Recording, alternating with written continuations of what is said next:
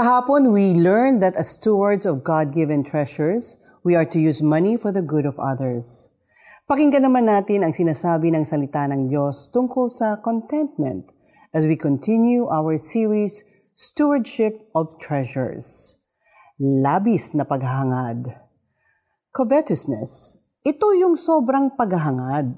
Yung saganang-sagana ka na pero ang nasa isip mo pa rin, more ang pagiging selfish ay nakaugat sa ating sin nature. Lagi nating naririnig na lumalabas ang tunay na kulay ng mga tao pagdating sa pera, sa kayamanan. Ngunit masama nga ba ang yumaman?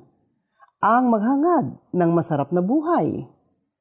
Hindi masama ang pera o kayamanan on its own. In fact, ito ay nagmula rin sa Diyos.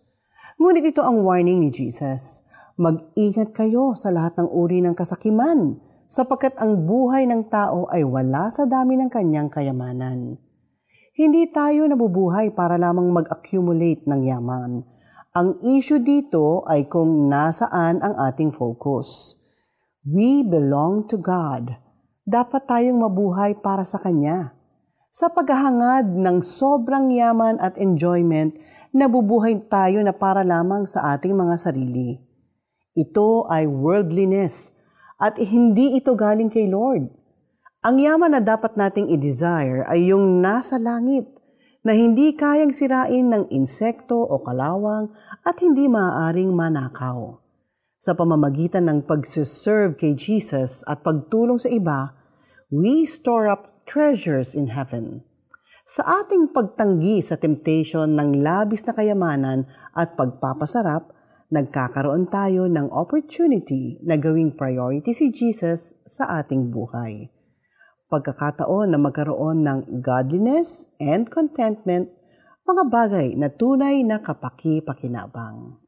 Alalahanin natin ha na ang pag-ibig sa salapi ang ugat ng lahat ng kasamaan.